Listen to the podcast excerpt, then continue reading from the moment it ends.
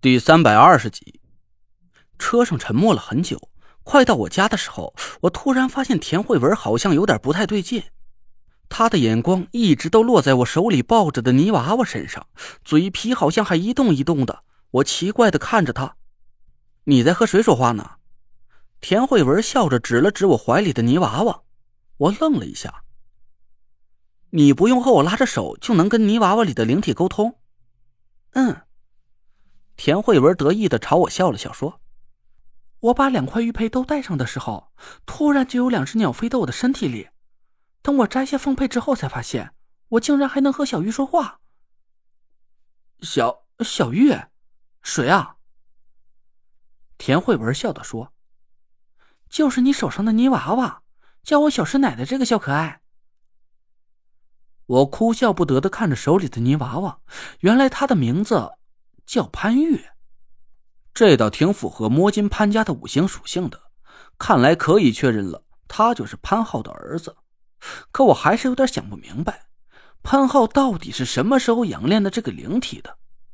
我问田慧文，他朝我摇摇头，不能说。我无奈的叹了口气，行吧。很快我就到了家，我和田慧文下车后，王月开着车朝局里返了回去。我的心情一下就糟糕了起来，不光是因为王月替我背锅要接受处分，更重要的是，身边的人一个接着一个的消失了，现在就孤零零的剩下了我和田慧文。这种感觉让人很不舒服，甚至是有点儿恐惧。但我现在是真的没时间，也没资格再去伤春悲秋了，我必须打起精神来。走好接下来的每一步，眼前最紧迫的一件事就是明天晚上的拍卖会了。对于这种高端人士玩的高端游戏，我是一丁点规矩也不懂。我挠着头看着田慧文，他一下就笑了起来，说：“一天时间教会你那么多规矩，实在是不太现实。这样吧，今晚先好好休息一下，明天呢，咱去买一身合体的衣服。”到了拍卖会上，你尽量少说话，我来执行就行了。我讪讪的笑了笑，心想：要不干脆我就不去了吧，免得浪费一身好衣服。就像我这种土包子，恐怕是穿上蟒袍也不像个太子。连续忙活了整整一天，两次爬上野长城，还在悬崖峭壁上走了个来回，我和田慧文的体力啊，早就透支了。这时候。都是在强撑着一口气儿没睡着罢了。我们俩匆匆洗了个澡，脑袋刚一沾到枕头就睡了过去。本来我还想睡觉的时候啊，警觉点别被那个神秘人半夜给偷袭了。可困意袭来的时候，哪怕是我脑袋下一秒钟就会离开脖子，也挡不住我坚决入梦的决心。管他死活呢，先睡个好觉再说。一夜无话。第二天，我和田慧文一直睡得快中午头了，才睁开眼睛。要不是手机不识趣的一个劲儿在响啊，我们俩估计能睡一觉啊，睡到个天黑。电话是田天祥打来的，我睡眼惺忪的接了起来，他的口气有点支支吾吾的。那个雷瑞啊，那个昨天慧文不是跟我说让我给你们弄四个拍卖会的参拍资格吗？我一听他口气不对呀，一个机灵就醒了个瞌睡。爸，是不是出什么问题了？没弄到入场名额吗？呃，这个啊，弄倒是弄到了，就是田天祥的口气有点尴尬，我的心都提到嗓子眼了。我也没想到这次拍卖会参拍名额这么难搞，这费了半天劲，只弄到了两个。不过你也别急啊。这不还有半天时间呢，实在不行啊，我去和老孙再好好商量商量，让他把他的名额卖给我，别管多少钱，我都会在八点之前再给你弄两个名额。我一听这话才松了口气儿，赶紧跳下了床。啊，不用了，爸，两个名额就够了，我这边没事儿，就我和慧文去就行了。啊啊，那就好，那就好。哎，对了。拍卖会的保证金，我这边给你交了三个亿，你看上什么尽管买，不够的话呀，我再打个电话，我马上就安排。我顿时感动的一塌糊涂，我是真的没想到，在这种关键的时刻，给我帮了个大忙的人，竟然是那个以前对我横竖都看不顺眼的不靠谱的老丈人。啊，够了够了，爸，谢谢你啊！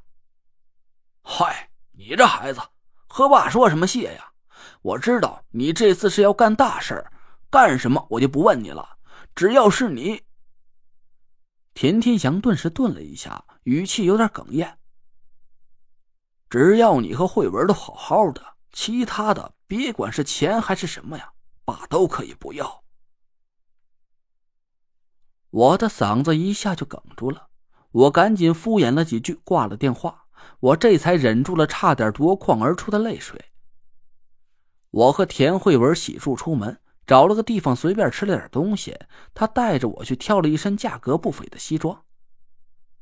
田慧文一边给我系着领带，一边又嘱咐了我几句，让我在拍卖会上尽量少说话，最好是一言不发，装逼到底。我一边苦笑着，一边点头，心想啊，要不是这件事关乎到我跟田慧文的生死，我是真不想参加这个什么劳神子拍卖会呀。那都是富豪名流才有资格去玩的东西，人家聊的什么我也听不懂。就算让我插嘴呀，我都不知道该说点什么。在知道了田家真实的底蕴之前，我还自我感觉挺良好的，觉得自己还算有点钱。结果我现在才发现，现在除了银行卡上多点余额之外啊，我依然还是一年前那个土包子，除了风水术。我真的是什么也不会。有话则长，无话则短。我和田慧文买完衣服，去田天祥那里拿了邀请函。回家之后，他简单教了我一点拍卖会上的规则。转眼间就到了六点半，我们开着田慧文的小跑车出了门。我抖手抖脚的坐在驾驶室里，汗水把崭新的衣衫都给湿透了。这还是我第一次开跑车。我感觉我都不敢踩油门啊！六点零的超强动力，全时四驱，这和我小捷达完全不是一回事儿嘛！我只感觉我的脚刚碰到油门，后背就传来一阵巨大的推力，我惊叫着一脚刹车停在路边，不停着抹着头上的大汗。鼓捣了将近一个小时，我们终于是到了拍卖会的现场。我长长的吐了口气，稳定了一下情绪，打开车门，走出驾驶室。绕到副驾驶上，打开车门，把穿着一身耀眼的晚礼服的田慧文扶下了车。四周传来一阵欢呼声，田慧文款款下车，温柔的挽住了我的胳膊，目不斜视的正对着拍卖室的大门。一个穿着红色工作服的门童跑上来，我把两张红色的钞票连着车钥匙一起放在他手里，对着他微微点了点下巴：“谢谢老板，里边请。”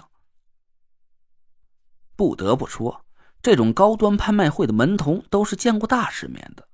他脸上波澜不惊，只是得体的跟我道了个谢，就打开车门把车开走。开车那架势啊，比我熟练多了。走吧。田慧文微笑的朝我点点头，挺胸抬头挽着我朝门口走了过去。我赶紧挺胸叠肚跟上田慧文的脚步，但走了几步之后。我突然发现一个尴尬的问题，我好像走顺拐了。